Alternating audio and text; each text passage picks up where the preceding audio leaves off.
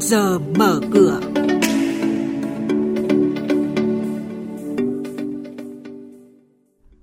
Thưa quý vị, trong chuyên mục này sáng nay sẽ có những thông tin nổi bật đó là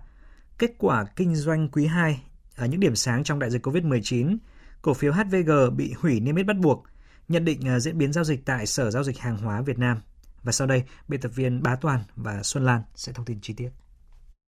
Thưa quý vị và các bạn, trong khi nhiều doanh nghiệp làm ăn thua lỗ, thậm chí đứng trước nguy cơ phá sản do diễn biến phức tạp của dịch bệnh COVID-19, thì vẫn có những doanh nghiệp ghi nhận kết quả kinh doanh ấn tượng, tăng trưởng mạnh mẽ trong quý 2 vừa qua. Công ty cổ phần tập đoàn Dabaco, mã chứng khoán DBC đã vươn lên dẫn đầu các doanh nghiệp có tăng trưởng cao trong quý 2 so với cùng kỳ, với lãi dòng đạt tới 401 tỷ đồng. Thời gian qua, giới đầu tư cũng chứng kiến sự tăng trưởng mạnh mẽ của nhóm doanh nghiệp bất động sản khu công nghiệp. Nhà đầu tư kỳ vọng vào kết quả kinh doanh khả quan của các doanh nghiệp bất động sản khu công nghiệp, đặc biệt là các doanh nghiệp có quỹ đất lớn do được hưởng lợi từ làn sóng dịch chuyển sản xuất nhiều nước trên thế giới sang Việt Nam.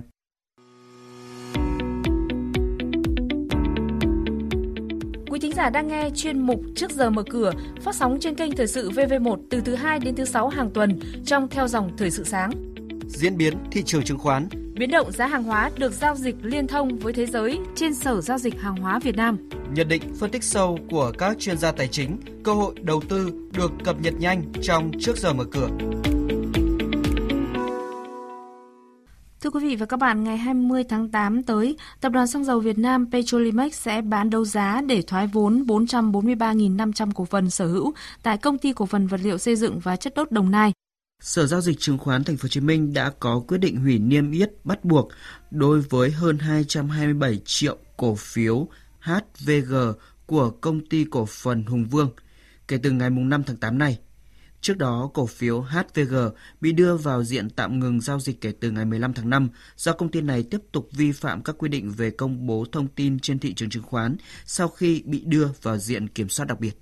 Về diễn biến trên thị trường chứng khoán, thưa quý vị và các bạn, trong phiên giao dịch cuối tuần trước, tâm lý thận trọng đã khiến dòng tiền tham gia khá hạn chế và trước áp lực bán thường trực, chỉ số VN Index giảm về dưới mốc tham chiếu. Với diễn biến như vậy, mở cửa phiên giao dịch sáng nay, VN Index khởi động từ 798,39 điểm, HNX Index bắt đầu từ 107,51 điểm.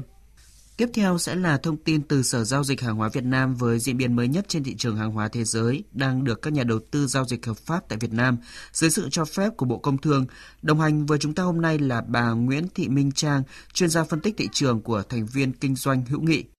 Thưa bà, bà cho biết diễn biến đáng chú ý trong tuần qua và nhóm mặt hàng nào có sự biến động mạnh nhất? Đóng cửa tuần qua, em mới VN-Index tăng 0,5% lên mức 1.472,52 điểm, phản ánh xu hướng tăng nhẹ trên thị trường hàng hóa nói chung. Nhóm nguyên liệu công nghiệp có mức tăng mạnh nhất trong tuần qua, với diễn biến đáng chú ý là sự cháy chiều giữa hai giá cà phê chính trên toàn thế giới. Giá cà phê Arabica kỳ hạn tháng 9 trên sàn New York đã tăng gần 10% lên mức 2.622 đô la Mỹ trên một tấn do lo ngại về xương giá có thể xuất hiện tại Brazil vào đầu tháng 8 sẽ ảnh hưởng tới năng suất thu hoạch cà phê trong khi đó, thời tiết tại Tây Nguyên Việt Nam đang có lượng mưa rất tốt, giúp cho mùa vụ cà phê của nước ta diễn ra thuận lợi và tạo áp lực khiến giá Robusta trên sàn London giảm 1% về mức 1.344 đô la Mỹ trên một tấn. Trong tuần này thì các nhà đầu tư Việt Nam cần quan tâm đến các thông tin nào thưa bà? Theo tôi, đại dịch COVID-19 chắc chắn sẽ là thông tin mà thị trường cần quan tâm nhất hiện nay. Khi mà cả thế giới vẫn chưa có phương án để kiểm soát dịch bệnh thì vai trò trú ẩn của các loại kim loại quý như vàng, bạc, bạch kim vẫn sẽ là được đề cao. Đóng cửa tuần vừa rồi, giá vàng tạo đỉnh lịch sử ở mức 1.975 đô la Mỹ trên một ounce và nếu tiếp tục tạo các mức kỷ lục mới, đồng đô la Mỹ sẽ suy yếu và hỗ trợ giá các loại hàng hóa mà Mỹ là nước xuất khẩu lớn, ví dụ như là đậu tương, ngô và bông và các mặt hàng khác như cà phê Arabica đi lên trong thời gian tới. Vâng, xin trân trọng cảm ơn bà.